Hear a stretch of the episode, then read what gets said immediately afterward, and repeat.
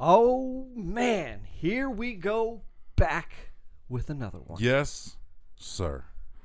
We are back. And we have a special guest in the building. That we do. And like we always say, he's the most recent, so he's the most special. Hey, hey, We got the legendary Mega Ran in the building. What's up, y'all? What's good? Thanks for having me. Thanks for coming. no thanks for problem, coming. man. You know, um, it's always good to to sit down and chat. So, thank you for the invite. I appreciate For it. sure. Yeah, man, for, sure. Yeah, and we know it was a drive. Oh yeah. We know it was a, we know it was Nothing some like a little little you know little drive on a Saturday morning. right, You know, right.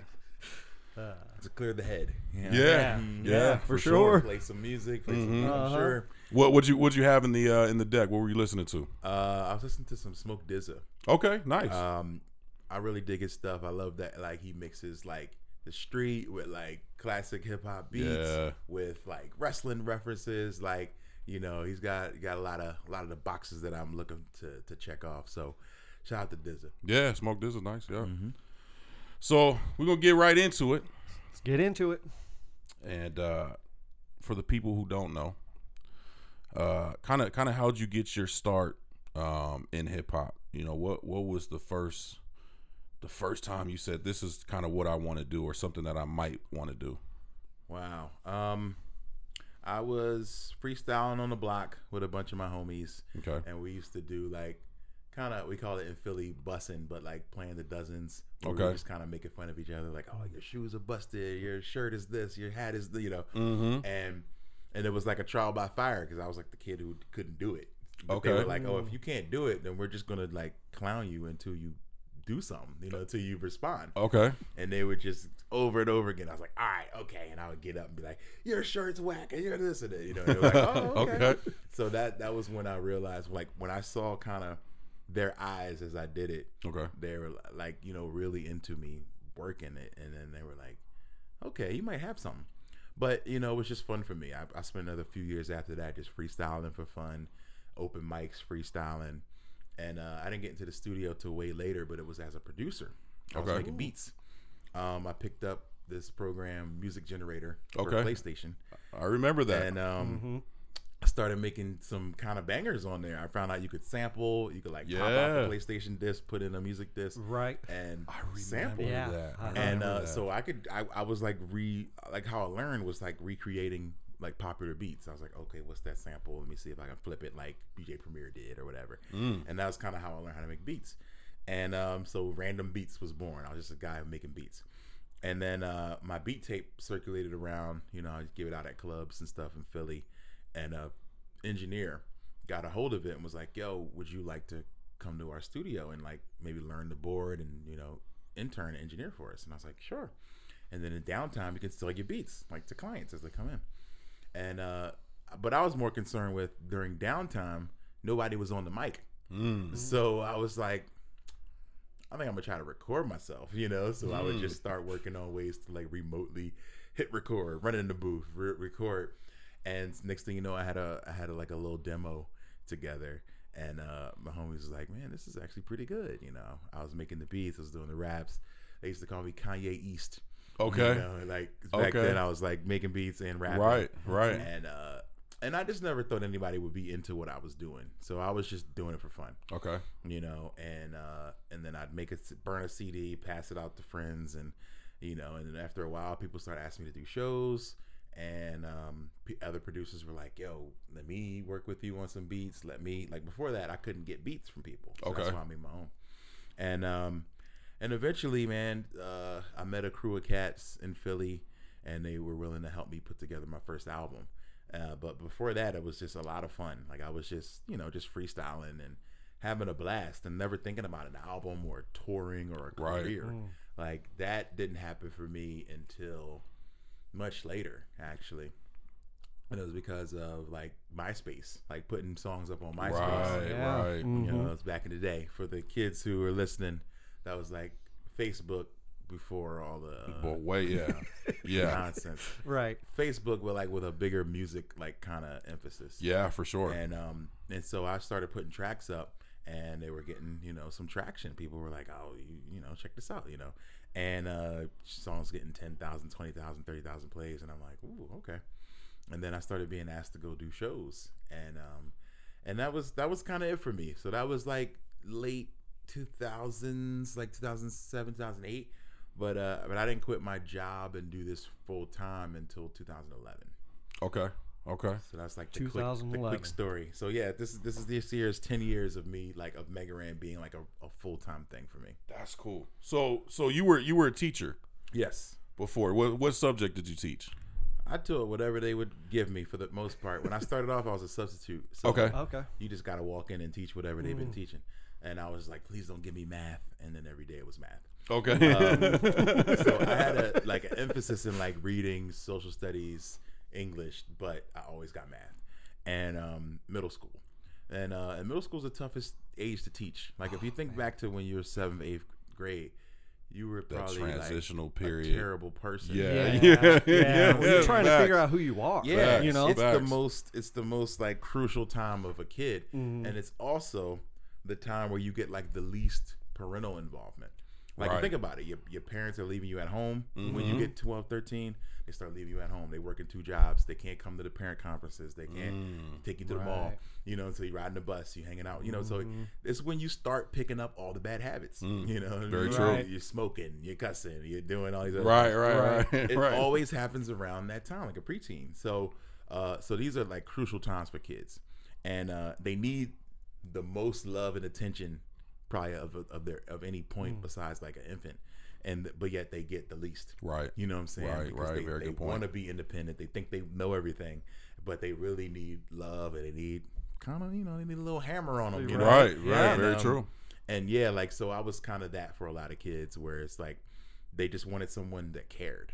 You know what I'm saying? That's cool. So um, I really loved it. You know, I, I didn't love the like the administration side of things. Mm. That was the hard part for me is like dealing with um, principals, you know, Mm. custodians and other folks who are The like, behind the scenes. Oh, you do rap music. Oh, Oh, you know, like they would start finding out about the stuff I was doing and like, oh, I don't know about this. And I'm like, what? The kids love rap. They love what I do. Like we get to talk about it. So it, it built a good relationship with the kids, but at the same time, it made the administrators kind of hate on me. Yeah, I, I could see it's that. weird because they're like, "Oh, you're the cool teacher. Huh, we'll see about that." You know. Do you do you kind of miss being a teacher at times? Hmm. I do. I do. Um, but honestly, like right now, uh, I don't like with this, like with with in the wake of COVID and stuff. Yeah. Like this is probably the hardest time to be a teacher. Right. I got friends who are still teaching, and they're like, "Oh, are they coming back to schools? Are they not? Are they doing distance learning? Are they you know on Zoom? Are they you know?" I talked to a friend who's a teacher, and she's like, "Yo, I'm I'm tech support, I'm uh, behavior control, I'm the disciplinarian, and, and then I teach." Then it's like first it's like, are you your screen on? Are you paying attention? Hey, Right, hey, hey, right. lift up. Let me see you. Where's your screen? Right. Are you paying attention? Are you are you on the right page? Show me what page you're on. You know what I'm saying? Like Yeah, because you're, yeah. they're not in the room. You Right. can't like walk around with them. So this is the toughest time. And one of my friends was like, "Man, what would you do if you were teaching right now?" I was like, "I'd quit. I'd probably leave. Like this would be like, all right, y'all. Like I felt like I was scared. Like I said, 2007, 2008 was when I really started moving with music, but I didn't quit till 2011 when I finally got the guts. And like I was, I love that like that nest egg. You know what I'm saying? Like having a paycheck coming at the end of the week, like getting Right. benefits. Like Right. it's hard to bet on yourself, man. And, Right. Um, you know, like I didn't have the the courage to do it, and I understand why a lot of people, you know, feel comfortable working in, in a gig and mm-hmm. you know with with constant paychecks and consistency. Right. My life is far from consistent. You know what I'm saying? Yeah. Like I, I man, I get the biggest bag I ever got, and then go two months with nothing. You know? Mm, yeah. So it's like, but I love that, and some people I understand are not comfortable with it, but What- I, I love it. What made you like? What was the the straw that that broke the camel's back? That you were like, you know what? I'm done. This is what I want to do. I'm gonna go out there and I'm really gonna give this 24. Like this is my life now. Um, I put out Black Materia in Mm-hmm. January of 2011, and then by March of 2011, it started to really pick up and get viral on the internet. and it was like top 20 on iTunes. Mhm. Like back then, people bought music. you know? Right. So that was a big deal. That was a huge know? deal. And so I was top 20 on iTunes and I looked at the list and like on and like it was like Lady Gaga, it was like Lil Wayne, it was like Kanye, it That's was fire. like Eminem, all these people and I was like, yo, they don't work day jobs. So I gotta figure this out. You know what I mean? Right. Like that Yeah. was what gave me the That's courage crazy. to be like, yo, I'm right here with these people that I grew up watching. So let's figure out how to do this. And then I was fortunate I started getting booked for more gigs and I'm doing going doing more and more shows. I talk about it in the book a lot, but like my principal was like, yo, you can't keep missing days to go fly all over the world. And I was like running out of sick days. Mm. And he's like, you gotta make a decision. So that helped a lot too. So at the same time, people are like, Mega Ran, Mega Ran, Mega Ran. And my principal's like, man, like kind of hating. Mm. So it was like, all right, I think it's pulling me in that direction. So Okay. um, I put in my two weeks notice and was like, I'm gonna take this two weeks. I'm gonna stack up. I'm just literally not gonna spend any money, Right. and then I'm gonna figure the rest out. And then the day that I put in the two weeks notice, he was like, "Why don't we just cut it right now?" Oh wow. And I was like, "Wait, what?" He's like, "Yeah, it's fine. You can get a head start on the rest of your career." And I'm like, "Wait, what?" Wow. I needed that. I needed that time. I, I needed Right. that. Right. Yeah, I I, needed I, needed that. I needed that check. I needed that check. right. you right. know and then he's like oh and by the way your last check is not coming until you turn in your report cards and i'm like wait you just fired me. And now i gotta go home and do And still work? and work for you. For you. and he's like yeah that's how it goes. Like if you're a teacher your pay is dependent on like turning in outstanding paperwork. So i had to do 45 report cards. Wow. and like it's not a story i'm super proud of but i kind of am. So at the end of that i was like you know what? I like these kids they all get A's. Nice. Nice. So I just Oh, went down nice. the list. hey, hey, hey, hey. I'm done. Yeah. And walked out. There and you started go. The rest of my life, man. That's Like, awesome. Uh, Yeah, I was like, you know, I like these kids. It's all right. That's fire. But now I can see why you don't didn't care for the admin, administration side of things. they put me in a you really know? rough spot, Yeah. you know, and maybe they felt like, hey, he's giving up on us, so why don't we get a head start on moving on? Right. Yeah. I don't know. Maybe. Maybe. But it seemed really petty. Like in my Very petty. experience, two weeks, you take that two weeks, I could help train the next person. Right. I can get them used to where, where we're going, make the transition smooth. I Mm-hmm. can talk to the kids and be like, hey, you know, this person's coming in next and they're gonna do this. I didn't even get to say bye. Right. Like it was like no final pizza party, no no no goodbye That party sucks. for Mr. J. It was like gone. Like the end of that day that I put in the notice, he came in after the bell rang and told me I was let go. So there's no, there, I couldn't come back. I couldn't. Oh, kids, I'm leaving. Sorry, y'all. Like I was just gone, and I was like, mm. man, who knows what story they told the kids? Right. Oh, he just quit on y'all. You know what I mean? Right. Like they could have come up with any narrative Any any that narrative. Yeah. And Yeah. that that, That's that really disappointed. And it soured me. Like it's not that's not hopefully everybody's experience in, in teaching and education. I just felt like I don't think I could go back just based on that. Like, bro, I, I told my wife like I'd I'd go work at Walmart at this point before I did. Like if I was down and bad, I'd figure out anything else. Right. But to have to go back to that. Yeah. But it's not to say that every education situation would be like that. You know Right. I'm saying? Right. Very true. So, but it was just I just had a rough one, you know. That's and, crazy. Um, charter schools, man, that was that was what it was. It was a charter school, and I'd heard stories about charter schools, but I have no too. idea. I have too. Mm-hmm. Yeah, for like it's it, it. There's the there's the good side, and then Mm-hmm. there's like the total opposite behind the scenes. Like yeah, there and, could be good and moments a lot too. of it is the And, administrative like, with stuff. Mine, I was like, yo, it was a black-owned school. It was all black, like staff, and I was just like, okay, like we working with our people. Like Right. this is gonna be, this should be cool. Like, cause you don't see a lot of that. That's gotta hurt. Even worse. And then it was like, no, like they were just not having it. That's crazy. And um, yeah, like I think they just felt like I don't know, they were extra petty about me having a life outside of school. right. You know what I'm saying? I think that to me was weird. You know what I'm saying? Like weird. Yeah. I'm okay with you having a life and doing things that you Right. love outside Right. of this. You know, but they maybe didn't feel like I was totally dedicated to Mm. to that. And you know, and maybe I wasn't. To be fair, like I think I was a good teacher, Mm-hmm. but Yeah. Maybe to them I wasn't a great teacher. Yeah. So I don't know, but it seemed really petty, and it definitely soured me. Like I would be interested in going back in like uh like a college capacity. I'd like to teach business or something, you know, Okay. Okay. teach like DIY business owners how to Mm. make their way, you know, in this world because I think I have some pretty good expertise on that. And um and I'll be teaching kids who actually want to be there, you know, and Right. not like kids whose parents was like, "Get out of here, Right. go to school." you Right. know? Right. Like it's it's a little different. So I'd like to be teaching like a music business course, That'd be something dope. like that, Yeah. because uh, I think I could give a lot. So so how hard was that um that transition? Like how long did it really take you to um really get kind of a groove going once you once you left the teaching arena and went full time doing music? Um, it worked out because I had things that were coming down the pipeline. Okay. like like for maybe two weeks after I resigned, I was like, I'm gonna do a YouTube show, and so I used to just sit around and just film myself and be like, it's gonna be like a reality show of I called it Life After Lesson Plans. Okay. and it was just me and my homie because I'd um I'd asked my friend to move in with me to help me with rent. And uh, and I was like, well, can you just film me uh, in my everyday life? And he's like, sure, sure. So we just did a bunch of silly videos, and I was just like, and I think that helped. Like some people saw what I was doing and Mhm. and reached out, you know. So I was staying active, and then I would go do gigs. I'd film myself at gigs, like, oh, I'm going to do a convention, I'm going to do a festival, I'm going to do it, you know. hmm And um, and then I got asked to play a tour. And it was like my first real long tour. This guy named MC Chris, who's like a leader in the nerdcore world hmm um, at that time was putting out a new album and he asked his fans who they wanted to see as openers. And so they picked me i guess. Dope.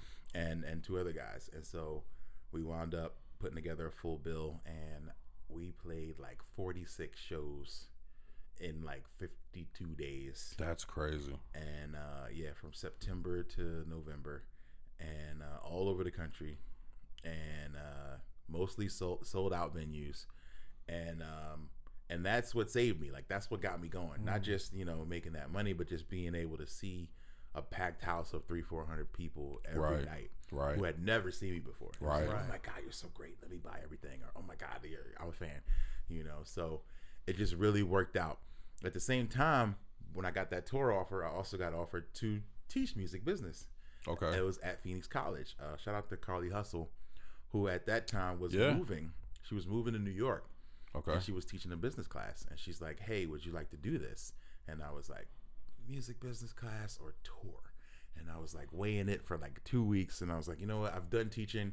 Let me get a moment out of that and go do something else." Okay. So I want to take this tour. So I told her like, "Thanks for the opportunity, but I'm gonna do this." And um and that was it. I'm glad I did.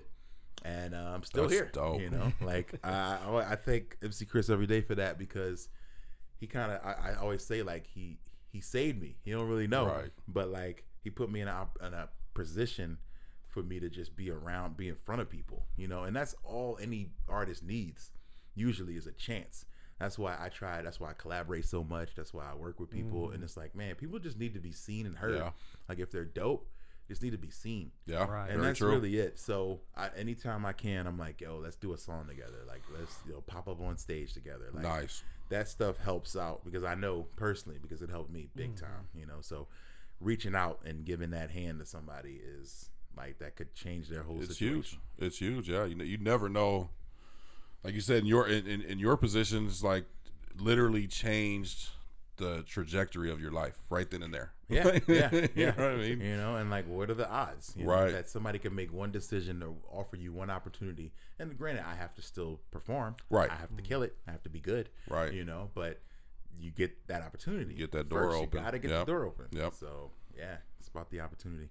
Well, my uh, my first experience hearing you uh, was actually on Kind of Funny. Hey, nice. Yeah. Um, It it's- really was- surprises me how many people listen to Kind of Funny because so many people know me from that. Like they'll literally be like in my I don't know grocery store Mm. or something and be like, "Were you on Kind of Funny one time?" You know, like it's insane. That's Um, funny. But it was when you performed at Kind of Funny Live.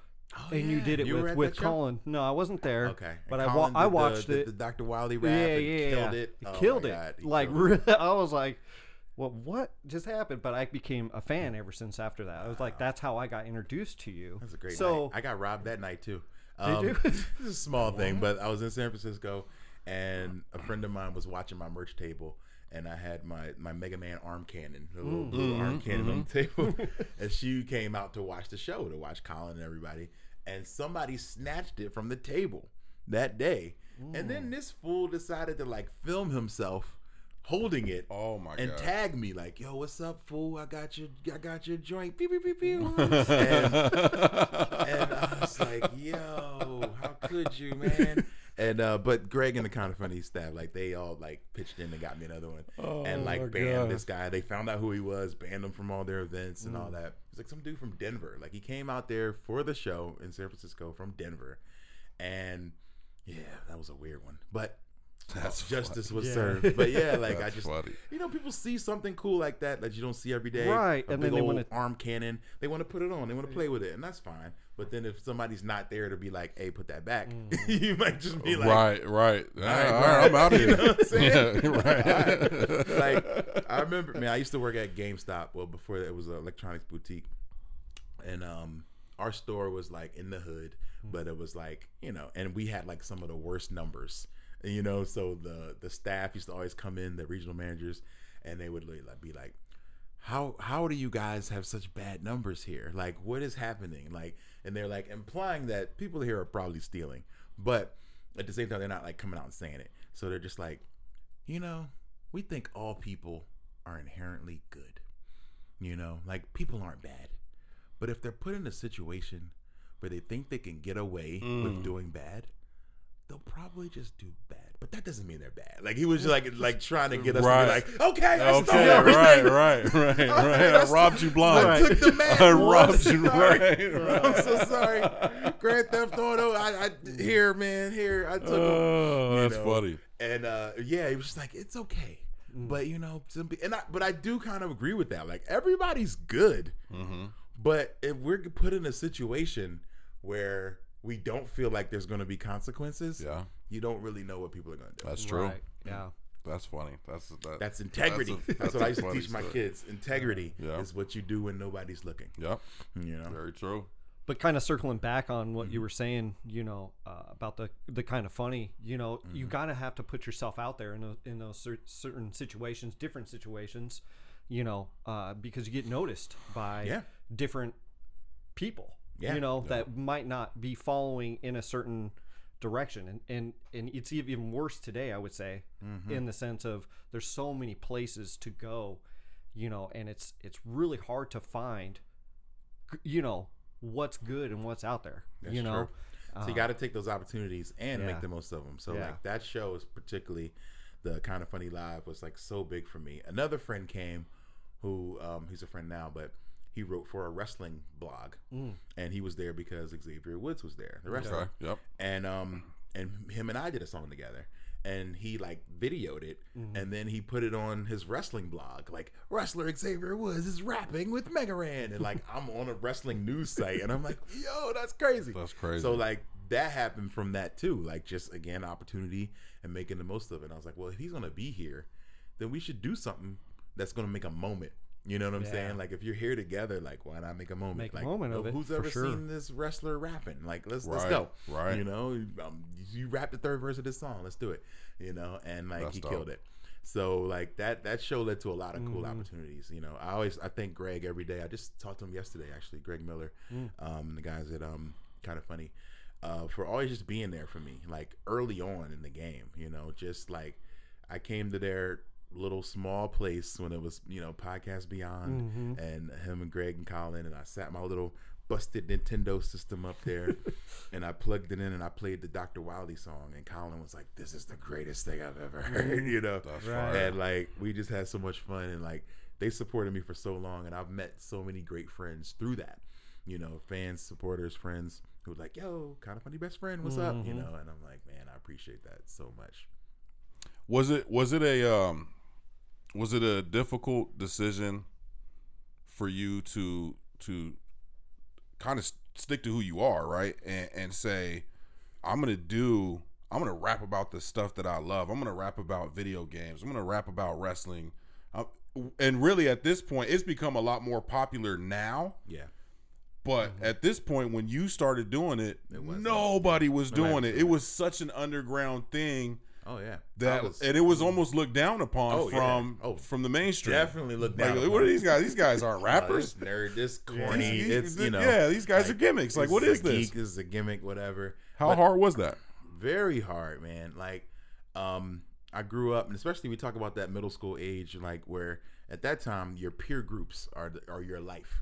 You Right. know what I'm saying? What your friends think of you, what they what they want, if they want to hang with you, is your life. And then being from Philly as well, right? And like being just from Philly, just that lifestyle. It's a it's a it's a rough town. Not necessarily like oh I was in the slums and you know Right, right, right. But, But like still. as far as the hip hop scene went, you know, it was like you had to be kind of tough. You know, even my favorite rapper of all time, Black Thought, from Yes, Oh, say that. is My an incredible goodness. MC. Say Yes. but also like you don't want to mess with him. You know what I'm saying? Like that's still he's super intelligent, he's super fly, but still like there's a rough edge. Yeah, you know, yeah, being yeah. from Philadelphia, it's like yeah, all right, you don't want to mess around. Right. You know, so there's always been that. And when I came up, it was Beanie Sigel, it was uh, Freeway, it was Yeah. Young Gunz, it was you know like street rap. You had to be street. Then later it was Meek Mill and the the smack battle scene, the DVD. Like it was tough, man. Like and so to like I was just like, no one's ever gonna mess with my stuff. Like they're not gonna like it. They ain't, they ain't gonna hear it. I'm gonna just stay in my world. But honestly, it was guys like Kanye, it was guys like Lupe Fiasco, Yep. you know, that showed me that there was different ways. Um, uh, Del the Funky Homo Sapien, Yep, yep. Doom. You know, I Yeah. was like, yo, like there's guys who can do this. You know, Mm-hmm. you can. Most importantly, if you're dope, like and like just discovering, like I said, with MySpace and the internet, yo, there's a whole world out there. Yeah. You know what I'm saying? Yeah. So like now I look at it and be like, yo, I, I look at my stats once in a while and I'm like on Spotify and I'm like, what's my top city? And my top city is a place I never would have thought. It's Chicago. Wow. And I'm like, what? you know what I'm saying? That's dope. You know what I'm saying? That's so dope. it's like, how? You know what I mean? Yeah. Like, I don't know. So I look at these things and I'm just like, there's a whole world out there. Yeah. You know, there's so Yeah. many people, there's pockets of of nerds, of geeks who love rap. Mm-hmm. And there's plenty of kids like me who was brought up in it, raised around it, loved to listen to it, never did it, but still love it. You know what I'm saying? Mm-hmm. And still can find a relatable element in it. I still Right. think Jay Z's amazing, even though I've never done anything he's talked about. Right, right. You know what I'm saying? Of course. So there's a. I'm not the only one. You know, so it's like when you find that out and you find your tribe in in Seattle and Houston, in L.A., and like where it's like, oh dang, there's like a few hundred people everywhere right. who will relate to this, and it's like that inspires you. But it was very difficult. I just assumed nobody was ever gonna buy it. I was like, I'm gonna just do it for myself. You know, so when I started, I did a Mega Man remix album called Mega Ran Mm-hmm. and I didn't expect it to work out. You know, I was just doing it, and then people was like, "Yo, I remember Mega Man. Yo, I remember this." You know, Yeah. like people the just nostalgia were factor. Like, yeah. Yo, and I I never forget this best story that explains this is I was I used to write. Um, I used to call myself Random, aka Mega Ran. So I'd be like, all right, if I'm doing a rap show, a rap rap show, I'm random, and I'm gonna make these raps about this thing, about like real life and being cool. And then if it's a Mega Ran show, I'm gonna do these things about robots and spaceships and not being cool, you know.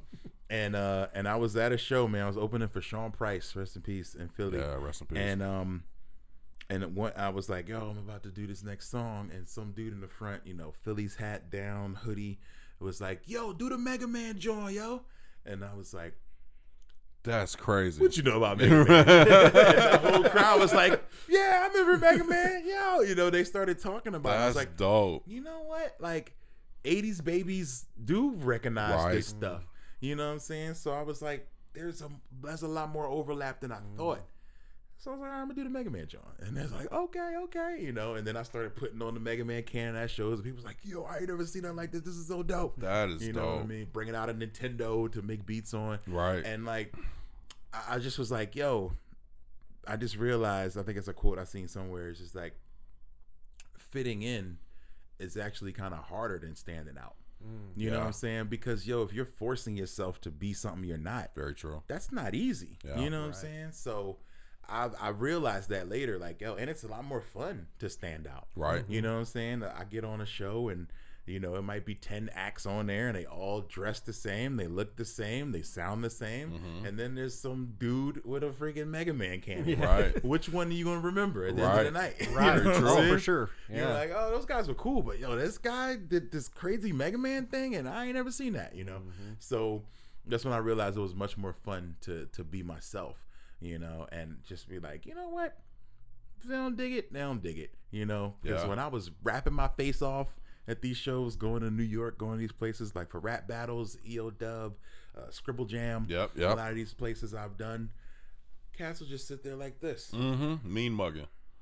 Yeah. And then afterwards, be like, "You alright?" right, right. Yeah, you got yeah, you got some Or be bars. like, yo, I, I like that. right. Mm. Yo, I fuck with that. Yeah, yeah. I'm like, for, I couldn't tell. Right, right, I couldn't tell. That's you didn't funny. move. Right. Right. You know? right, right. And it's like, you know, now I'll be like, yo, put your hands up, have some fun. Everybody do do a wave, you know, and they're just like, Yeah. "What? I've never seen that. You Yeah. Know? So That's cool, yeah, man. man. I, I just feel like yo, breaking that that ice and that comfort zone for me will also allow the audience to break their comfort zone. Yeah.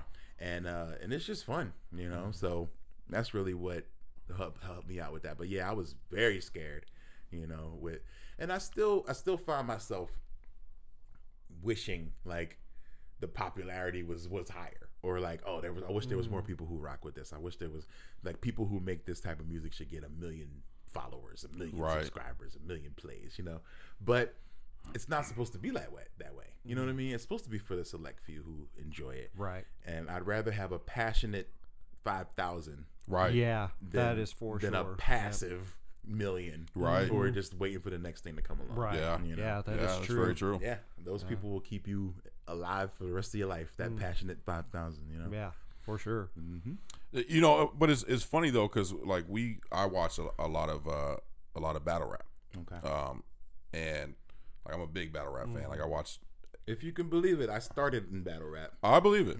I believe it. I, I've seen I've seen you freestyle a couple Yeah. of times. With the with the uh with the cue cards and all that, like giving Yeah, I'll giving be, you the like, words, just doing items and- yeah, I but yeah, it. like I started off freestyle battling. Like I said, Scribble Jam was was off the top. You know, like Right. you could come in, you didn't get a month to prepare. You just you didn't know who you were gonna face next round, and um, that's how I started. But then people started catching feelings too much. You know, it's like, oh, this might be a fight, or oh, you might say Yeah. a thing that I don't like, and I didn't like the feeling or the person I turned into. You know what I'm saying? Mm. And as you you know, if you watch a lot of battle rap, you know, like these are the most disrespectful oh my god, things that anybody can say oh my god, because the point is to try to get get you off your game. yes, So they're gonna say whatever. Like, oh, you got a family member that died. All right, it's fair Yeah. game. You know what I mean? Like they want to get you off your game. So um, I I didn't like who I was turning into. You Mm. know what I mean? Like once I heard negative things about me, I'm like, oh yeah, and then I just go back and say something Right. terrible, and I was just like, oh man, it's like you know. um my, my friend's grandma used to say like when I was teaching, she's like, "Yeah, these bad kids will change you before you can change them."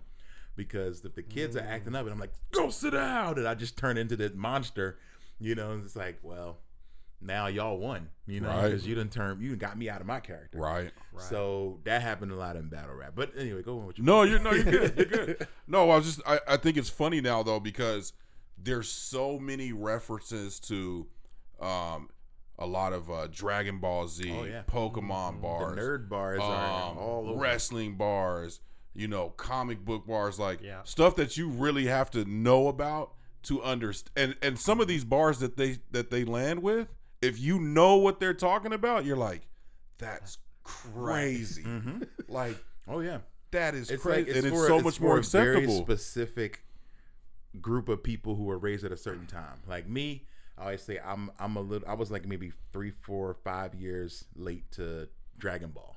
You know what I mean? Like the Right. Dragon Ball age is like right below me. Right. You know, I'm I'm 42, so like right below me, if you 35 of you know whatever, Dragon Ball Z was your thing. Right. Mm-hmm. You know what I'm saying? Me, it wasn't that. It was Transformers, GI Joe, mm-hmm. comic books, Yep. you know, all that other stuff.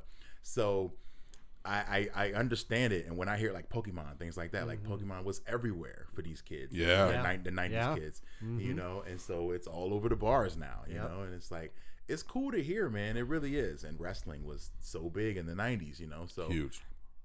I love to see it. I really do. Like when it becomes acceptable. Like, Mhm. and if it's dope, it's dope. You know, especially if everybody gets it. Like you said, if they Yeah. get it, then you're like mind blown. Yeah. you know. My dude Mickey Factz is really good at that. Shout out to Mickey Like, Facts. Yeah, man, he'll drop crazy bars and throw in like comic books, throw in like you know cartoons, throw it in like all types of things Yeah. to make it, and, and it comes together perfectly. So Have you seen the um? Just go off on a tangent real quick.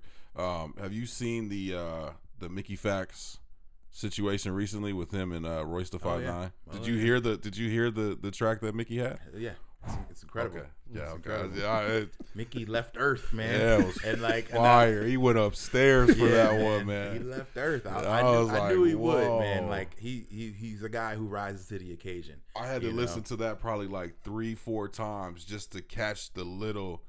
He had Mm. a he had um like a never ending entendre at the end of that Mm. of um the checking boxes. Oh it was my like god, "Ba-da, he just kept going. I was like, oh my god, going. what was like? Yeah, it was like 16 bars. just It was that. just checking boxes. I was like, was oh my like, gosh, wow. crazy. oh man. Yeah, Mm. funny, and it's you know you're talking about some of the greats. Oh yeah. uh lyricists. So it's it's good to see, and I think they kind of talked about it, and everything's good now.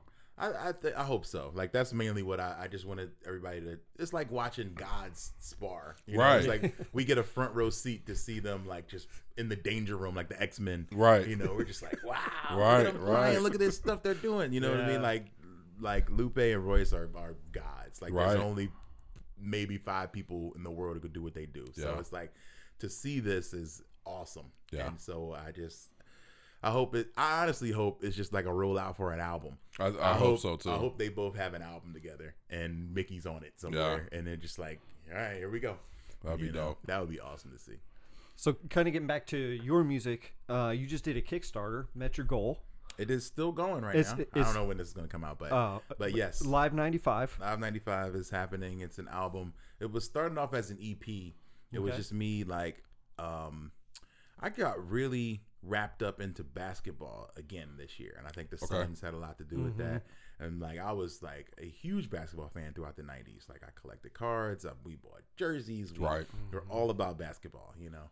And so now like I remembered some of those feelings. Uh, we had um, we were doing these monthly uh, shows uh, where we were doing online events. Me, MC Frontalot, MC Lars, and Schaffer.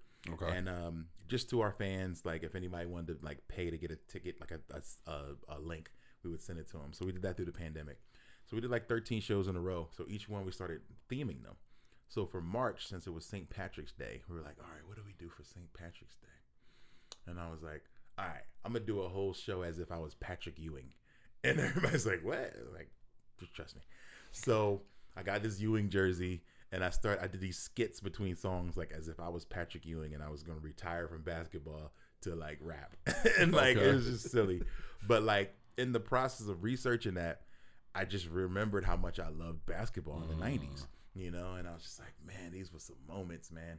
And so um I just started writing down some ideas, and then Live 95 came to me because this is a game. It was like the first really good basketball game that was like simulation style, and all of my friends played it. Yeah. And we just went crazy on the Genesis on Live 95. Yep. Yep. And so I was like, 1995 was also a really dope year. You know, Yeah. on top of that, you know, you had guys like Penny Hardaway and you know Chris Webber and all this cool stuff was happening in sports. And so, and also for me personally, you know, I was going to college and all these things were happening. So I was like, okay, so I'm gonna make this album like based around the loose concept of like, let's have a live 95, like basically 1995, what it looked like for me. And so there's songs about, you know, about basketball, about like growing up, like playing, shooting basketball on the courts and, you know, and buying, trying to save up money to get Jordan sneakers. Right. and, Right. like all types of things that are sports related, kind of adjacent, because I know that a lot of my fans are not sports fans. So it's mostly about the year and how that year affected me. So there, there's going to be a lot of basketball references. So if we hit our next stretch goal, I have this idea where I want to get some, I can't say who, but some famous basketball player to like narrate the album. And uh, and then if I hit that goal, then I'll be able to do that. And then we're gonna put the album on vinyl. I'm gonna have like one of my favorites from that era. I don't definitely don't want to say who, but like we have some interest from somebody that's really dope. So look forward so- to this. Hopefully, So but we get that Get Kickstarter, the Kickstarter up up, now. y'all. Get it up. Get it to, to right we now. Get it up. We can make it happen. So I'm really excited about the album. Like I said, it just started off as like an EP. It was gonna be like six tracks, and then I was like, no, I, I owe you more than this. Like, and I started writing new songs, and I really love them. So it's gonna happen. Like the the album is coming together really dope, and it'll be out by the fall. So I want to make sure that it's out by the time the next NBA season starts, Okay, Fire. nice. which will be uh, end of October. Okay, I can't wait. I can't wait. I dude. can't I wait. can't wait, dude. As soon as we get done, we got to add to that Kickstarter right away. We got to make this happen. There you go. Um, uh, kind of a thing about Kickstarter. You kind of have a history of using Kickstarter to kind of jump some of you know some of your albums.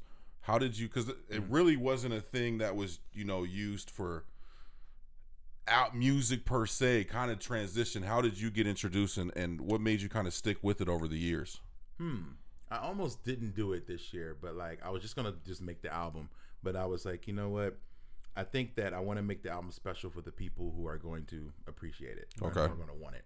You know, and that's really what it was. That way, if I put the album out in a normal circumstance, I sp- you know you spend a lot of money to create it, spend a lot of money to promote it, and then you just hope you make it back. Right. And you hope and hope that throughout that year you make the money back. Mm-hmm. This way, I have no pressure on the release Mm-hmm. because the people who want it are hopefully pre-buying it Right. right, Right, now. right, You know what I mean? yeah. They're they're reserving it. hmm So it's like, all right, I know that these people are going to be pleased. So I don't. There's no pressure on me being like, my god, I hope this thing hits, you know, a million streams. Oh my gosh, I hope it hits the top ten on iTunes. Like, no, I mean, if it happens, it's great, but there's no pressure attached to the mm, record. That's so dope. now, and I realized that that changed my mentality on creating it. Where I wasn't like, oh, I gotta make this song for the for the gamers. I gotta make this song for the radio. I gotta make this song mm. for the streets. I gotta make this song for the basketball heads. You know.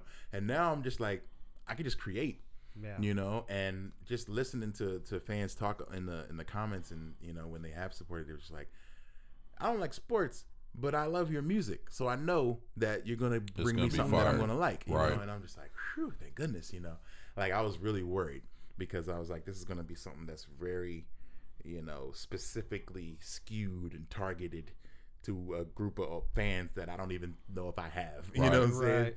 but now like there's no pressure That's like I can just make the records I want, and I'm having fun making them.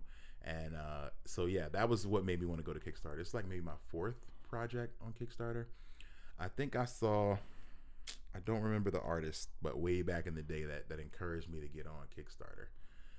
I don't even know. I think it was like Macklemore or somebody. Okay. that was on there. Like Macklemore funded a music video on Kickstarter, and um, that made me see like, oh, okay, so you can do like fun creative stuff like music projects on here too. Right. Yeah. And um and then I just realized like, you know what? Like I said, I just wanted to make put it in the hands of the people who would want it. That's and are dope. going to appreciate it. Very smart. You know. And you know, you got to do like the risk assessment. Like it's very scary to put yourself out there literally ask Asking for money. for- yeah, asking you know for money, I'm saying? right. Like, Yo, can I get Yeah. some bread? You know, it ain't like Right. you know, it's, you know, I hate to see GoFundMe's pop up, you know, and I'm like, ah, and I just never believe in the idea of something for nothing. So I'm just like, I'm gonna give you a dope album.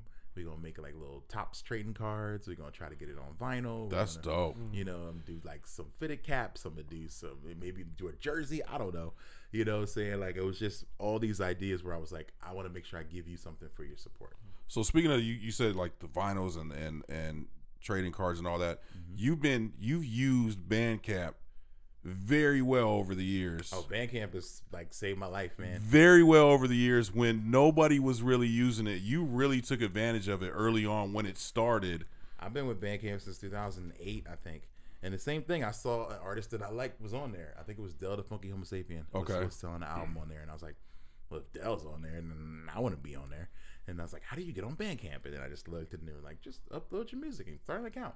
So since I've been in early, they give me like a lot of like access to beta stuff. And, Okay. and one of those things was the vinyl program. Okay.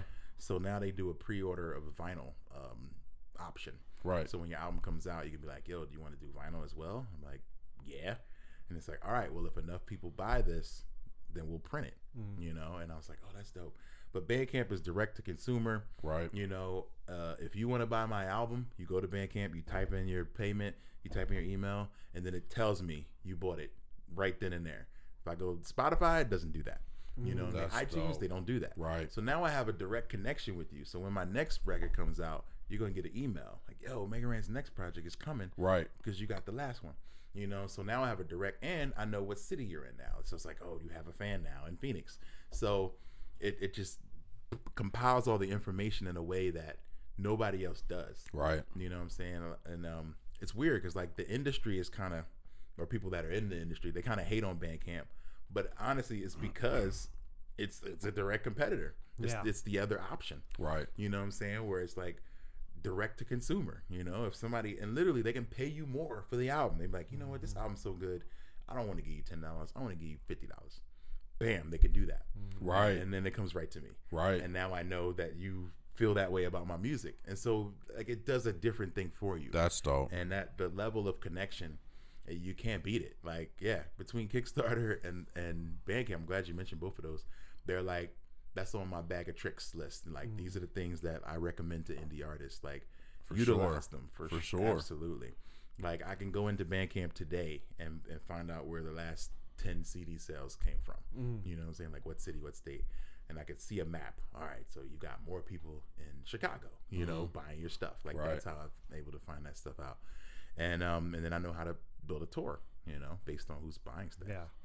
So yeah, it's it's a godsend, man. Like no reason you can't do the other things like Spotify and other things are still very important. Right. That's where everybody is. Mhm. But I think doing it as an option, like there's no no problem. No, There's, it like, doesn't no hurt. bad Right. that. And having an option to be like, you can go to my Bandcamp page and pay me direct. Yeah. You know, instead of me getting the quarter of a quarter of a Yeah, quarter yeah. cent. Pennies, pennies to the Pennies. pennies, to the pennies. Which still takes eight weeks to come to me. Right. You Right, know what I'm saying? right. So it's like, yeah, you can, yeah, offer the option. Do you, do you do you see more uh, people buying vinyl these days? Like people like that, Yeah. you know. Vinyl is huge now. Mhm. I, I just- Having I something I in saw your a hand. stat that like digital music's music's down, but vinyl's up. You Yeah. know what I I mean? believe Like, it. Yeah, people are people will buy vinyl, like Mm-hmm. they love it, but you got to make it cool. You got to do something special about it. It can't just be a regular black vinyl.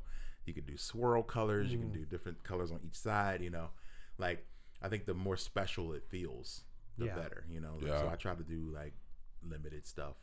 You know, vinyl's That super important. tangible though, I I, Yeah. I love I mean, tangible because we're old. You know, no, no, Yeah. no offense, but we're old. Yeah, yeah. So we Yeah. appreciate things Yeah. you can touch. Like I I feel like I don't own it if I can't touch it. Right. You know what I'm saying? So um, I'll stream music, yeah, but if I really love it, I want it. Right. I want a physical. Yeah. You know what I'm saying?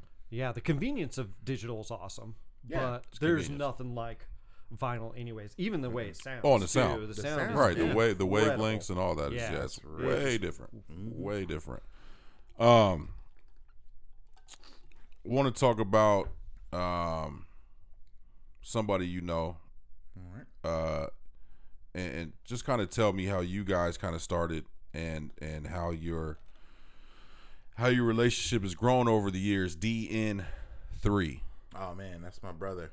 That is my brother from another. Um, we met in Philly. Um, we we've been through all the ups and downs you could go through as Yeah. as friends, as brothers, you know.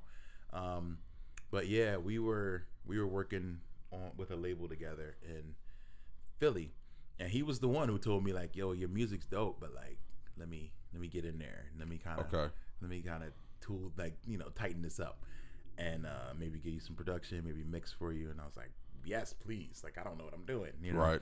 And uh so he he was like an executive producer on my first album and like really helped me to kind of put that together and uh helped me out in like immeasurable ways. So i used to go to his crib after school uh, while i was teaching go to his crib for two three hours. We work on new music and then like every day you know? And um then he had some i think no i decided to move out here and then he was like is still in philly and uh, he was going through some things and i was like dude come on out man like come on out to az man like So, come see life a real little quick when, when when when was it that you moved to arizona i moved in 06 okay late 06 and so I think he came in. Well, I started working on music by myself, and it was definitely a whole different process. Okay. I was like, oh, this is this is harder than I thought. So I'm trying to make music without like my right hand man there, and um, and I was like, you just come on out and visit, come check it out. And he came out and he loved it, and uh, so it was like maybe a year or two later, and uh, so he's been here ever since. Dope. And um, yeah, man, just holding me down. Like we've played shows, we've been all over the world. We've been to you know Tokyo, we've been to London, we've been all over. right. Uh, you know, playing gigs, and um, but he's always had a different mindset about the whole thing. You know, which I think has helped him. Where he's like, you know, he's always like, man, this could this could end tomorrow. Like this is it's a very special moment Got you. but it could end. So like we should be thankful, you know, and we should also be thinking about what's next, you know. And I was like, nah, it's fine. We just we just loving life, you know? right, right, right. You know, so it was always good to have his perspective on things.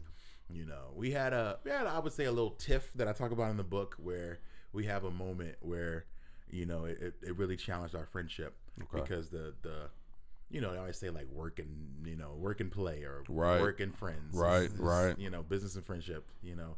And um and for me, music was a business and for him we were doing it for fun. You know what I'm saying? So therefore I, I understood that we were eventually going to have to have, you know, a disagreement on this right. you know, about how important it was to treat this as a business, you know, and or maybe not, you know. So so yeah, we've had our we've had our times, but it's always been like back on as brothers and friends again. Yeah. You know what I'm saying? We're yeah. Talking about how stupid the Sixers are in the in the, in the text message or, Right, right, right. or whatever. I'm saying right. funny memes. You know, that's my bro. I always th- I always consider him the best DJ in the world. Like he's considered like he's introduced me to Jay Dilla and so much other Yeah. like, brilliance in music. You know that has like literally changed my life. Yeah. You know what I'm saying? So like I always will trust his ear with music. So anything I put out, it has to come by him. So the next record, Live 95, is mostly produced by him. Nice. Dope. Um, so yeah, I think he's he's got like seven tracks on there. You know, Hmm. so um, it's been, you know, it's it's the, my longest friendship at this point, particularly in music. You know, and um, a lot of folks don't last; they come and go. You know? yeah, very true. But uh, but Yeah. yeah, like I'm I'm blessed to have a cat like that who's around, and you know we we just we think alike on a lot of things. You Yeah. know, so it's it's always good to have that person that you can run ideas by. And I always say like when this whole thing started, the Mega Man rapper idea, he was the first person I told, and he didn't say that's the stupidest thing I ever heard, because if he would have said that, I wouldn't have did it. You know what I'm saying? Right, Right. And like I, like he was the one person. Like if he would have been like, "Don't do that," right. I wouldn't have done it, Mm. and I wouldn't be here. you know, what I'm That's crazy. Right. And like the one guy, I was like, "Yo, I got this crazy idea, man. I, I just, I'm, I'm gonna like flip some Mega Man samples and." and Rap as if I'm Mega Man, and he was like, "Word," you know, and but he didn't say like that's dumb, you know. He was Yeah. like, "All right, let's let's try Yeah, it," let's do you it, know? right. And like because of that, like I'm here, so That's like I'll. I'll never forget that, you know. Like he was the guy I trusted with it, you know. Where if he would have been like, "Yo, that's trash, that's corny," I'd have rethought my Yeah, whole yeah. Things, everything. things would have never been the same, right? yeah. So I always think about that, like being encouraging to people is so important Yeah. Mm-hmm. because what do I know at the end of the day? You know what I'm saying? Like if what's that guy's name who had that hit with, with Kanye? Lil Pump, Gucci Gang, Gucci Oh, Gang. So yeah, like, yeah, yeah, yeah, so yeah. if he would have played that for me and been like, "Yo, give me your, your honest opinion, man. Can I make it?" I might have been like, "No, Nah, you nah. that's ain't not- got it. That's bro. not working. I might have said, "Look, you saying Gucci Gang too much, man. Right. You got to change this." Now, what do I know? Because that song made him a lot of money. Yep. So what do Right. I know? Yep. Right. Well, since since we're here, this is, uh, this is your book. Hey. People don't know. Uh, I've been reading this, man. Uh, fantastic, fantastic book. Thank Go you pick it getting up. Um, get it anywhere. Got it off Amazon. Get it myself. on Amazon. Yeah, Uh, it's on sale this week actually. Um, Is it It is. It's half off. So go and grab it. And um, if you see me come to a show, I'll sign it. cool, man? Uh, what what inspired you to to write this? man, I just had so many stories that were in me, you know, from traveling, you know, from making music, from just taking this on a kind of unconventional path. And um, I remember just friends telling me, man, you got to write a book. Like, oh man, you got stories. Like, I just love telling stories. And um, and so I would just write them all down, you know, in a notepad. And I was like, all right. And then I started kind of fleshing them out, and I was like, wow, I think I got enough for like a whole book, you know. And um, so yeah, it's like about my life, about the beginnings, about Philadelphia, about teaching, about music, you know, and um, yeah, like, and uh, most importantly, it's about the lessons I learned. In Yeah. those, in those in those travels, I- and the I- mistakes I made, I and love things it. like that. Yeah. So I try to keep it honest, man. It's not Mhm. It's not hundred percent like, oh man, Mega Ran wins all the time. Like, you know, it's like it's important to Right. show to show my failures because I think a lot of people just think, oh man, Mega Ran's winning again. That's what Right. he does.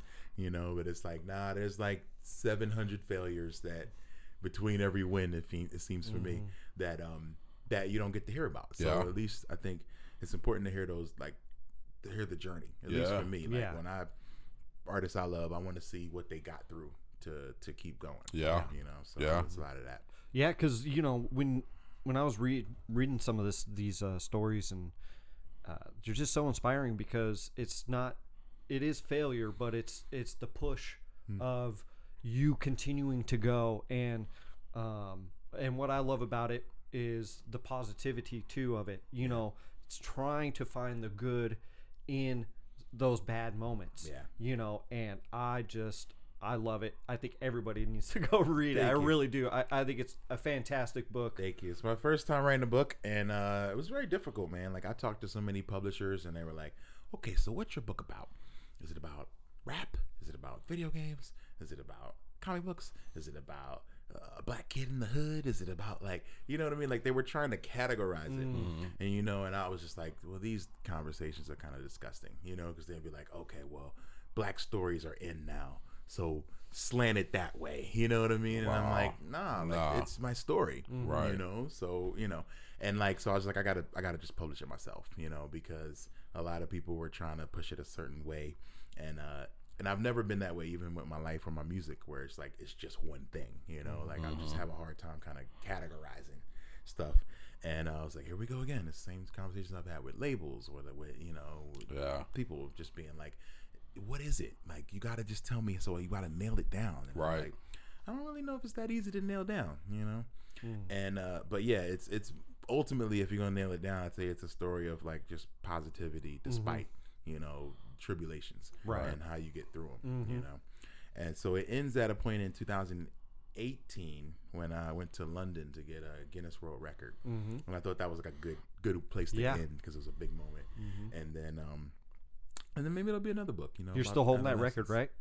As far as I know, Yeah. still got it, you know. Uh it's um 130 video game songs, like songs that have been written about a particular video game.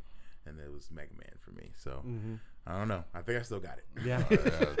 Yeah, that'd be a Yeah. hard. That's a hard one to beat. a hard one. That's a hard one to beat. Um, two two hands up. yeah. You and Young are Classic. I Classic. I one hundred percent agree with you. Mm-hmm. Thank you. The way it starts off with 2050, um, and songs like Algorithm, songs like Pressure, like and and obviously the timing of that album, right when it came out. Um, were you guys already working on it before things had unfolded, Yeah. and then it was like, well, now it's time to put it out? Was that kind of what happened? That's what happened. I mean, we we had a record we were working on, and then, man, like the timing was perfectly imperfect. You know, Yeah. because Yeah. unfortunately, Right, right. you know, so much that we're talking about. It literally, I think it came out probably like two, three weeks before George Floyd. Yeah, You know what I'm saying? Like, and we didn't plan. Of course, you can't plan for that kind of thing. Mm-hmm. But like, it was just, and, it- and unfortunately, we talk about so many things in it. As a mom from RJ says, like 1920, 2020. What's the difference? right. Mm-hmm. You Yep. know what I mean? Like stuff like that, where I was like, wow, like we just released this in the middle of the perfect storm, and like we're talking about exactly what was happening. you Right. know?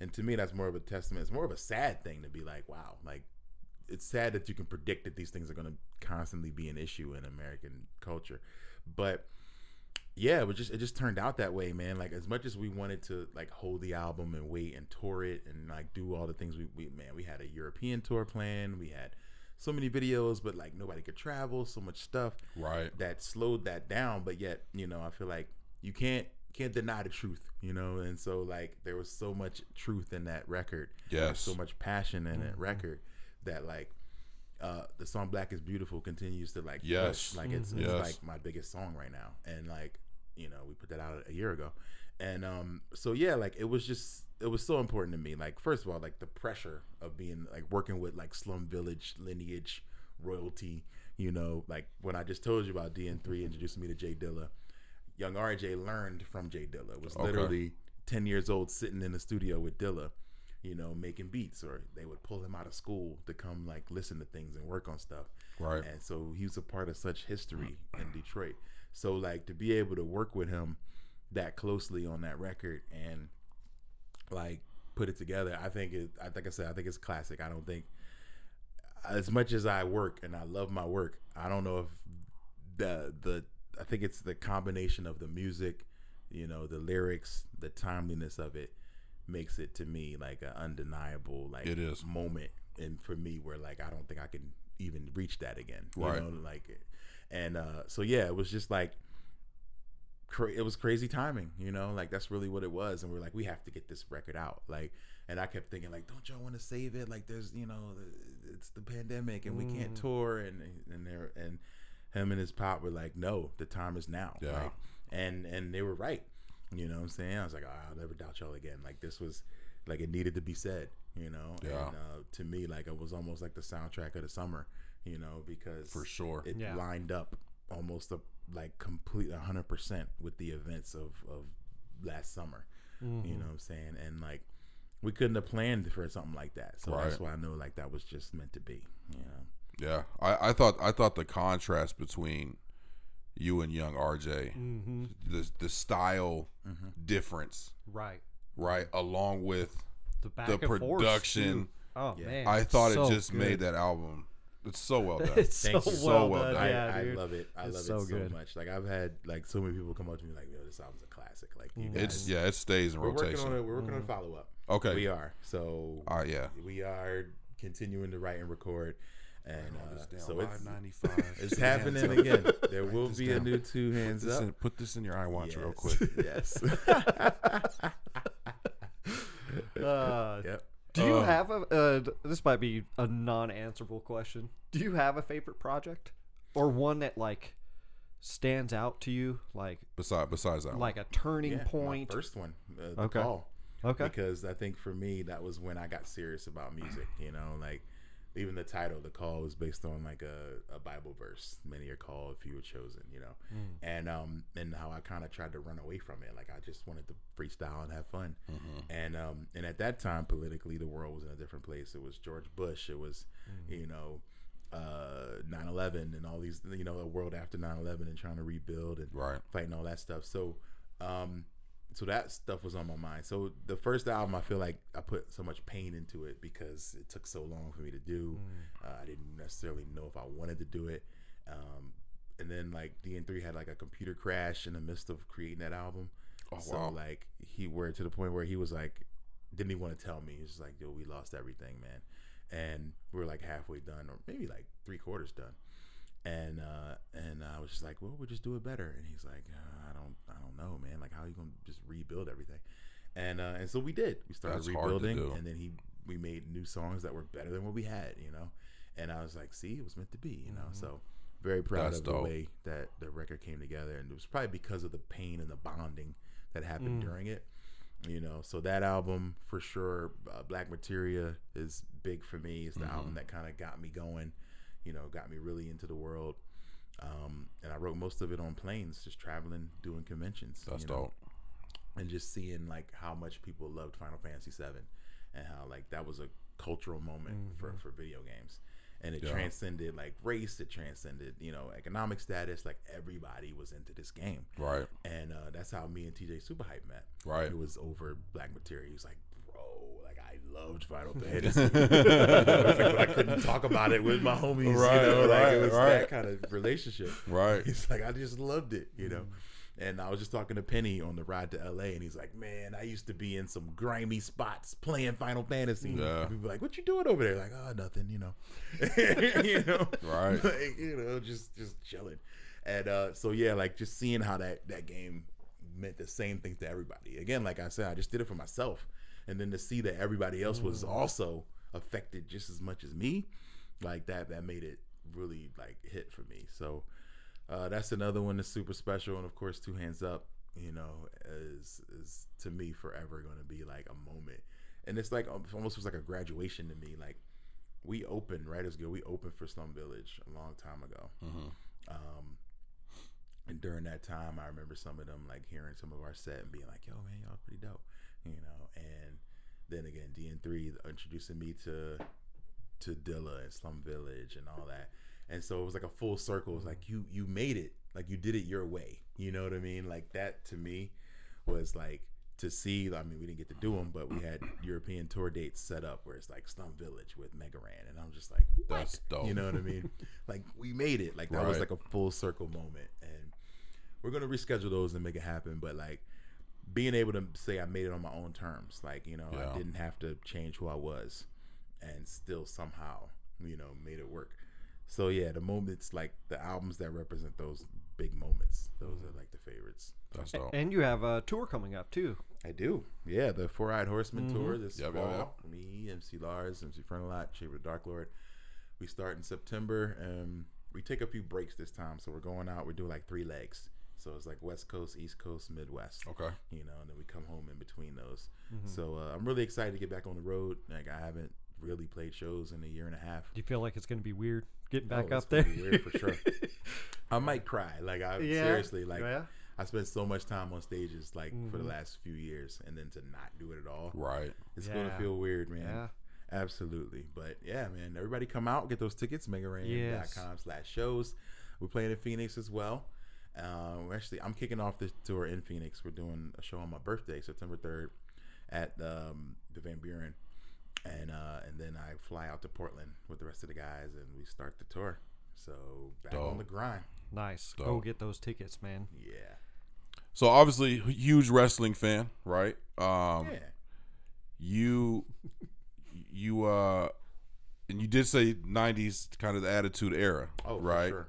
So I got, I have a question. Is that your favorite era? Is the is the Attitude Era, or do you have an era that you're a little bit more favored of? Uh, just when it comes to just WWF, WWE. Well, you know, I look back on the Attitude Era now, and I'm like, maybe it wasn't all that great. Like there was a lot of great things that happened, but they were great characters. Okay. You know, the I'm a fan of wrestling.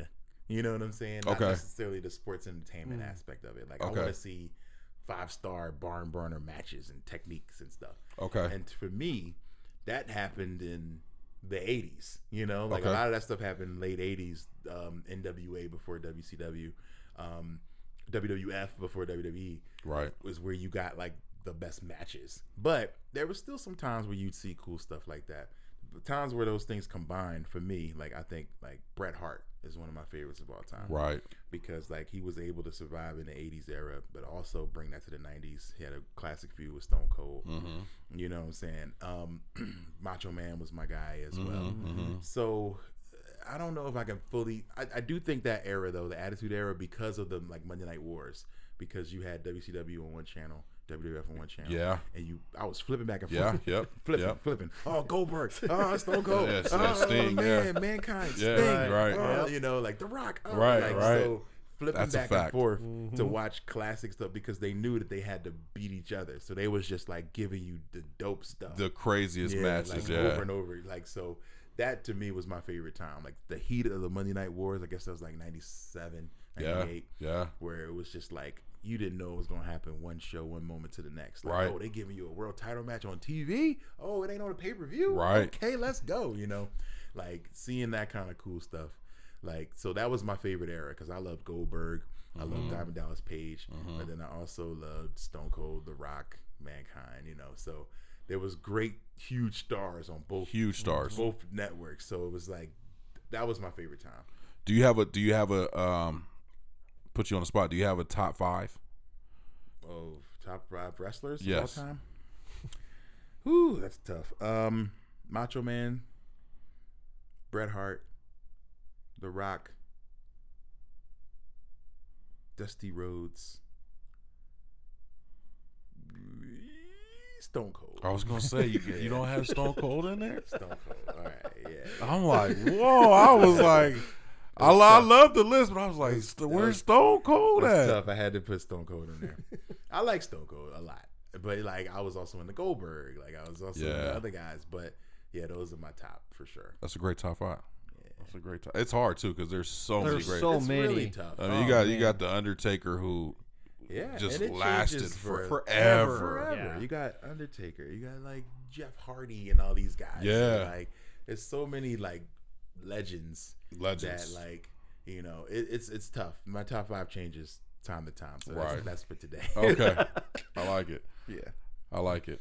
Um, one more thing. Do you uh, th- this is kind of how you got into the wrestling? Because you're now really working with guys that are actually in the profession. I know you kind of hinted towards it uh, earlier, Oh. but you've really been a lot more involved with guys in in different leagues in the WWE and over here, and Yeah. uh, you It's know, been it's been it's been strange, man. Like that was a strange journey. I started off, um, I started doing a podcast, Mhm. but um, before that, it was um, I just happened to meet Xavier Woods, the New Day. Um, was a big gamer, so he loved games. I loved games. He reached out to me to use some of my music when he was on the Indies. okay, And I was like, oh, of course, you know. And then we just started talking about games. And then um, he would be like, hey, I'm in town, you know, whenever I'm doing a show or we're we're we're moving, he's moving. So he's like, yo, I'm in Atlanta tonight. Where are you? I'm in Atlanta. Okay, come to the show. So I started coming to wrestling shows. He started coming to my concerts. And that's what got me back into wrestling, was just Okay. following what the New Day was doing. I was like, let me see what my guy's doing. And uh, from there, I just got back way into it. And uh, I was at a show uh, in Houston. Um, it was Night of Champions. It was Sting was wrestling St- uh, Seth Rollins, and. Sting was my guy from back in the day. Mhm. So I was like, all right, let me watch this match. And then Sting got hurt, and I was so sad. He got injured, and I was like, oh man, I'm probably never gonna see Sting again. This is so sad. I want to talk to somebody about this. So then I started the podcast that night. It was like, let me just hit record on my laptop and just talk about what I saw right, put it on the internet the next day, and people were like, "Oh, Mega Ran started a podcast," and like I became like wrestling press, I guess, or whatever. And then at the same time, you know, Xavier would invite me out to shows, and one day he was like, "Yo, we got this rap battle." And we want you to come on in the ring with us and Wale and do this cool thing. uh huh, uh huh. And it was just awesome. And like, and I was backstage the whole day, just chilling. And you know, and I I saw a wrestler backstage who who didn't work at WWE. He, he worked in Japan. And I was like, what's he doing here? And like, and I remember them telling me like, don't take pictures, don't fan out, just relax. And uh, and I was just chilling, and I see this guy, and then I saw one of the referees went up to him and took a picture with this wrestler, and I was like, all right, so he must not be here every day. This is a this is a guy that's this is a big deal. He's from Japan. Right. I'm gonna take a picture with this guy. I, I hope I don't get in trouble. So I was like, I took a picture. He's like, yeah, yeah, we took a picture. Um, Okada, who's like a legendary New Japan wrestler, and um, then I posted it on my Instagram, and next thing you know, it was on every wrestling website.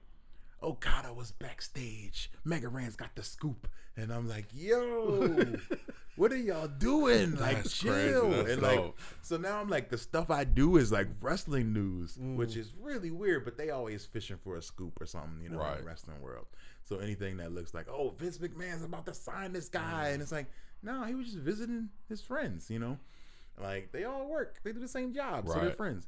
Um, but yeah, it became all these weird rumors, and I was like, oh, I got to be careful about what I'm doing because like I'm too close. Like, Right. You know, I'm hanging out with wrestlers, and then it becomes news that I hung out with wrestlers. So I gotta like help them keep the secrets. Right. You know what I'm saying? Right. Like not not tell everything. So um so yeah, man, after that and then um I got invited to when uh, Ring- Ring of Honor invited me to to do a song for them and then asked me to come to Madison Square Garden and rap the song live and then like oh a wrestler is going to interrupt you and I had like a real program with with Bully Ray Dudley, you know what I'm saying? Oh Where, yeah, yeah, like, yeah. I remember. real, Yeah, I like, remember that. Almost feud. I was like, remember that. What is happening in my life? Like I grew up watching these guys, Right. Yeah. And I'm Right. in the ring, and like me and Teak are in there, and he's like pushing us around, and I'm like, this is awesome, you know. That's and, like, fire. so yeah, man, I I never would have imagined that part would come from it. So from there, you know, mostly like I think you know Xavier just introducing me to guys has helped me out a lot. I've done songs for AEW now.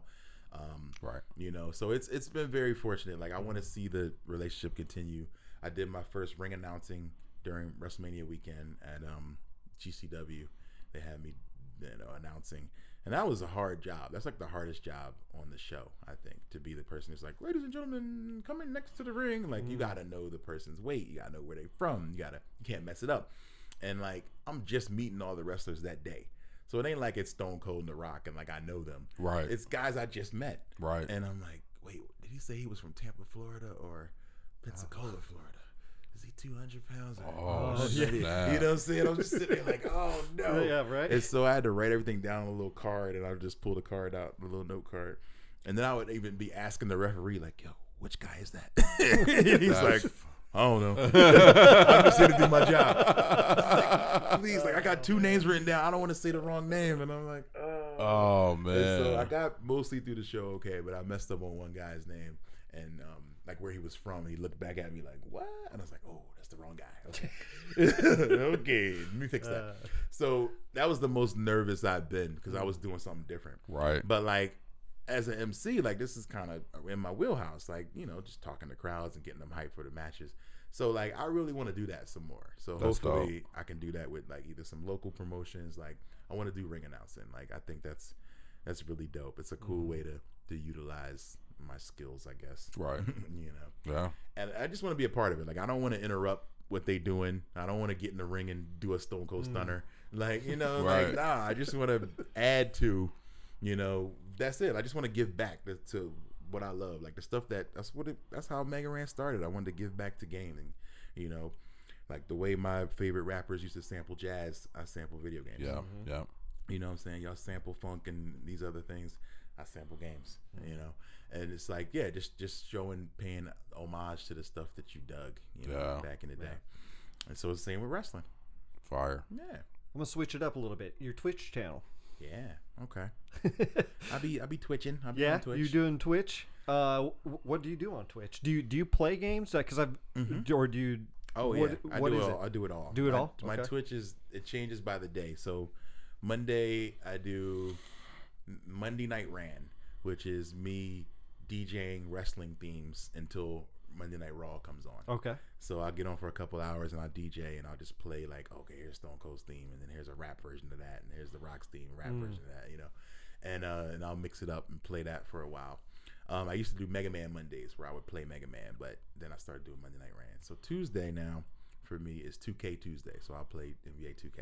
Okay. Um, I'm doing like a my team. I build my team. I'm collecting cards. I build shoes. Whatever the game will let you do. And um, and then Wednesday I'm in the studio. So usually uh, I'm in the studio with Felix uh, HKS, and I'll bring the camera set up and like here's what I'm working on today. Oh, I'm doing a feature for this guy, and it's about Dragon Ball or it's about He Man, you know. And then I record the process. Um, Thursdays, Throwback Thursday. So I'll pick a game, an old game. I was playing Halo for a while, so I'll take an old game and we'll Nice. just start start playing through that a little bit.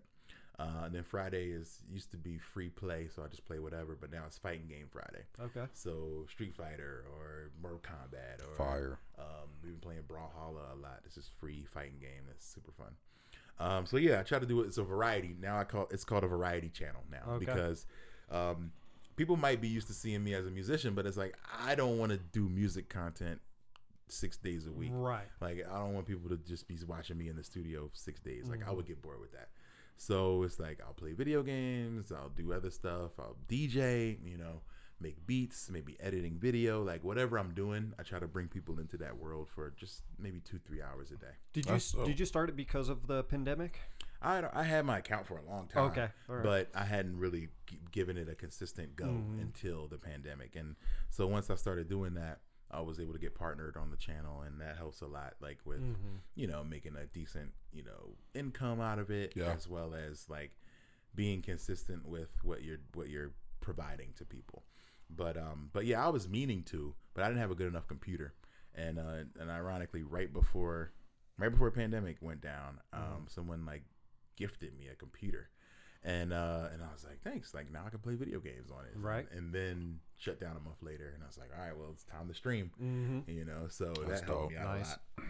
Yeah, so it's just a ma- way of keeping content coming as well Mm-hmm. as staying consistent creating. Like when I'm DJing, I'm practicing. You know what I'm saying? Like I'm Right. learning how to be a better DJ. you Okay. know? So it's like it's helping me to to get in those grooves and learn. I saw you had the um the Master P sample on there.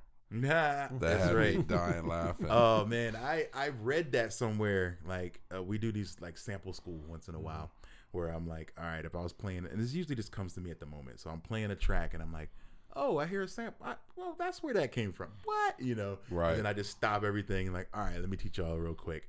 I'm gonna play you, play jump on it, you know, uh, Apache, and then show you that that noise is what made the make them say, uh, dit, dit, dit, is the dit, oh, dit, oh, dit, oh, dit, dit, dit. That and I was was fire. like, what? That was fire. Like it blew my mind. it blew my mind when I saw you do it. I was like, "What's I going was on like, here?" Yo, it's the same. Right, Oh, right.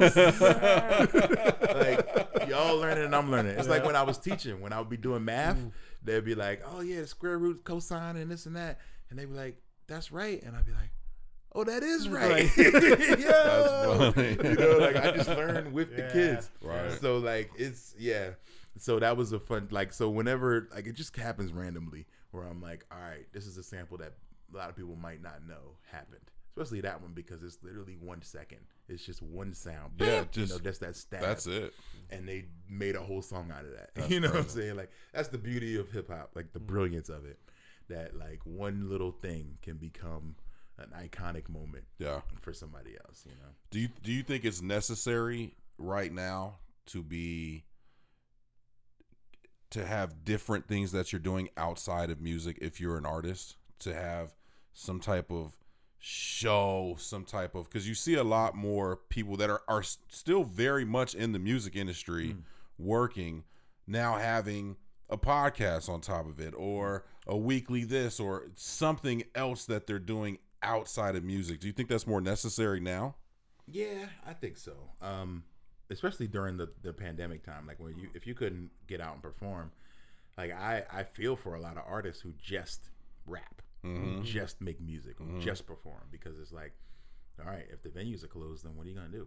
Like you go get a job, like Right. you know. A lot of my friends started Uber Eats and, and, and, you know Ubering and lifting and stuff, and it's like, yeah, because like what else are you gonna do? Right. You know, um, when I first quit my job, I rock Rockadala. I asked Shout him. to He's a guy I, I consider a mentor in a lot of ways.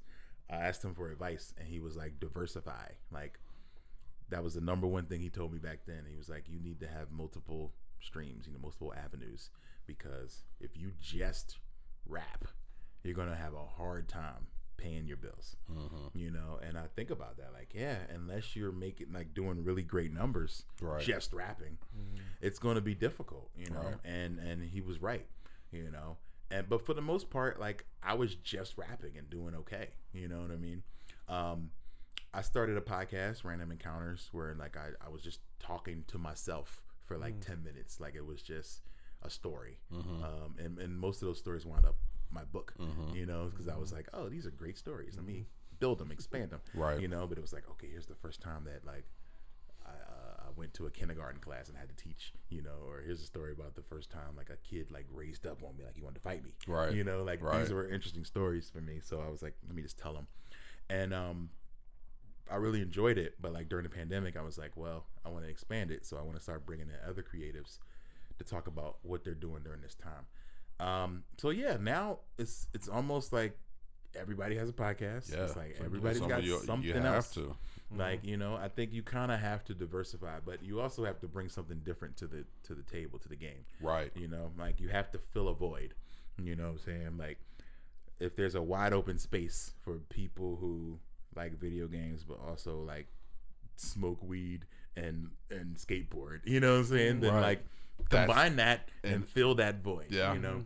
And that's really what it what it is. It's like finding your your niche in this world, you know, and um creating something that you care about. Like you know, so I always tell people like you got to be creating something that you you're passionate about and talking about what you're passionate about and and fill a void because you, if you're doing the same literal same thing that 10 other people do then what's gonna make the make it stand out? You know. Right.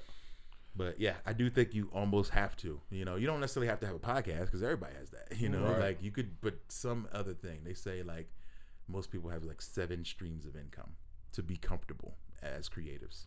You should be looking for mm. seven Okay. as the number, like seven different ways to get paid. You know, which sounds like a lot. You know, That does sound like a lot. yeah. But you know, but there are ways to to make what you do. Like the guy, my Twitch partner, told me, "Yo, if you if you stream for three hours on Twitch and you play video games for three hours, you should be able to pull Instagram content from that, YouTube content from that, mm. Right. Twitter content from that, Facebook content from that three hour stream. Here's a funny moment that's going on my Insta. Here's a funny moment it's going on my TikTok. Right. Here's a you know now you have filled and that And could be your your seven, seven. streams. Right. You know what I'm saying? Gotcha. Makes- yeah. makes and, perfect and sense. it's just one piece of content, but being creative with it and putting it in different places. And it reaches what- and it reaches a different demographic Mm-hmm. everywhere you put it. Like who, whatever you put on Instagram, th those same people don't. Different people are going to see it on TikTok. Different people are going to see it on Twitter. Facebook. He told me that too. Like, yo, don't think that people, uh, you know, are going to every one of your sites because they're not. You know, there's people who only hang on YouTube. There's people Right. who only hang on Instagram. Right. Like mm-hmm. my wife's only on Instagram. You know what I'm saying? Mm-hmm. Like she's not anywhere else. So I know that she ain't gonna see any other pieces of content that her favorite people might be making. So yeah, create something for everything and and utilize that time that you spent creating to put it in multiple places. You mm-hmm. know, and that could be your streams. Do you manage all your social media by yourself? Yeah. How hard? How hard is Well, that? that's impossible, but I have to. I was just gonna say, dude, there's It's no way. but I have to because I know that if I don't, it's not gonna be authentic. It's not gonna be in my voice. It's not gonna be, mm. you know, like I've had a manager try to like post for me and things, and I was like, nah, okay. it's not in my voice. It's not authentic. It's just They're so- not such gonna- a hard thing to do. They're gonna see through it. But what you could do, and what Lars told me is he he uses a different day for each thing. Like yo, Monday I'm just on I'm doing Facebook. Gotcha. Tuesday I'm doing Twitter. Wednesday I'm doing Mm. TikTok. You know, Thursday I'm doing Instagram and Friday YouTube. You know what I mean? Like if you break it down into days and maybe even an hour of that day and then you're done. Right. You know what I'm saying? Right. Like you you get off of it. Like I think that's the most important thing is that social media is is built to to be a time suck. It's Right. supposed to keep you there. Right. Like now, YouTube is not even grading you on the number of views you get. It's about watch time. Yep. Yep. You know what I mean? They're Yep. all about yo, keep that watch time up. Oh, they only watching thirty percent of your video. Uh, keep them watching. You know, like it. They're only rewarding you by how long people stay on the platform. Right. So, as a creator, get the heck off the platform. you know what I mean? Like go go make something for something else. Like don't get sucked in to watching the timeline, especially Instagram. Man, Instagram can take an hour of my day in, in no time because I'm just scrolling. Scrolling. Yep. You know, and Mm-hmm. so it's like give give them what you got to give them, and then get out. Right. you know, as a creative Get in and get out. because you are going to lose so much time. Like I'm really bad at time management, so I'm not as good at following these as, as I am giving them to you because I'm pretty bad. But at the same time, like I I realize it. Like you know, I started setting timers on my phone where it would like shut Instagram down for me after an hour. You know, Okay. because that was the only way. And like I was like, uh, and then sometimes they'll be like, hit this button to get 15 more minutes. I'm like, yeah, I need 15 Right. Right. I need 15 more. All right, I need 15 more. All right, 15 more. It's like a morphine gotta drip, man. scrolling. Like, I- straight I just up. need a little more. Yeah. Yeah. Straight yeah, up. it's tough, man. But like, as a creative, like, you can't be at your best creating if you're just intaking. Yeah, you know right. what Yeah, I mean? for Like, sure. you can't because like it's gonna make you want to do what they do, or it's just gonna make you stuck watching them. Right. You know, like Right. so. I, I, I listen to a lot of like self help stuff and you know like Mhm, from mhm. creatives and a lot of it's like yo when I one guy was saying like when I get in album mode like I delete all social apps from my phone. You know, it's like it's just like the old thing Jay Z used to do, like let his hair grow when he was working on an album, and I'd be like, "What's up with that?" But it's just like a symbolic thing to be like, "I'm I'm removing distractions." Right, I'm locked You know, in. Like I'm locked in. Like, Right. I ain't going to the barbershop. I ain't got time because the barbershop is a time suck. You gotta Right. sit there and Yeah. talk. you know. So it's like it's a it's a great symbolism to be like, let your hair grow, Like, Right. Step Yeah. away, you know what I mean? Uh, so yeah, like now that I'm in album mode, like I'm probably gonna have to start deleting, you know, the socials. Like I Mm. can't be as active, but I gotta push the Kickstarter. So it's like Yeah, yeah. difficult, man. you gotta battle. you gotta push your content. So right, it's like right. You have you to. do? What do you do? to. Yeah. Yeah, Yep. you got to stay on it at all times. yeah, it's it's tough, man. Yeah. So I'm curious, what do you think about hip hop in general, the mu- the state of music it hip hop is in at this mo- moment in 2021? I think we're in an awesome place, man, because um, I think people are realizing more every day, like their freedom Mm. to create, to be themselves. Like we get to hear music that's so different now. Like the fact that so many things can exist at once, it's like, man, that's dope. Like somebody was mentioning, like back in '93, the top albums were like The Chronic and Tribe Called Quest. You know, like that could exist at the same Right. time. And we're kind of in that moment now where it's like if you like something, you can find it and it might be flourishing. You know what I mean? Like where Griselda can exist with the baby. Right. You know what I mean? Like and both do well. Right, It's right. Very wild. true. You know what I'm saying? Like it's it's a cool time for expression and being original. Yeah. And, like you don't have to sound like what's out there, and and you can still make a, a decent you know niche, and you can still carve your way. Um, so I think it's great because of the fact that I can find stuff that I really like. You know, um, for sure. Like there's so much good stuff happening right now in music. You know, I mean, of course, there's the balance. There's the other side where it's like, oh man, come on, that stuff that's on the radio, I'm not into. Right, right. But that's always been the case. So Right. it's but yeah, but the fact that you can find whatever you want, and uh, artists are kind of recognizing their freedom to be themselves. Right. not Very to sound true. Like each Yeah. other Very true. you know i think it's dope so it's cool to see even in arizona man like the music that's coming out of here i think has been it's the best it's ever been you know?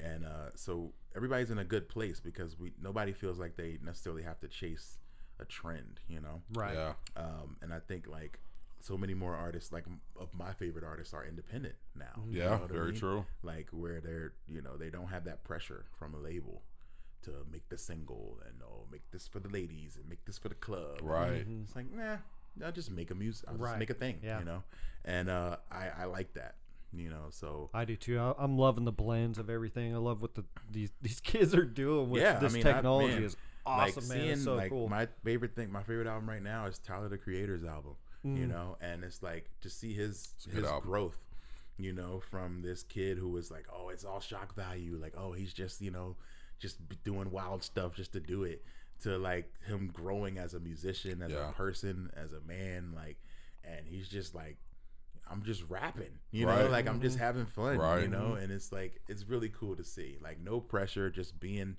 free Yeah. you know and um i like it man I, I i love where everything is going right now like i don't have any problem finding inspiration you know which is i think a dope sign to Yeah. be like i don't have to go back and listen to the old stuff and be like oh man i just gotta listen to the old catalog in the 90s and stay Right. right, right. right. it's like no i can find inspiring stuff Mhm. that's coming out today which Yeah. is which is dope Yeah, for Yeah. sure. good question Well, though. yeah. That, that was a fire question. good question Oh man. We're gonna let you get out of here. uh you didn't ask me like uh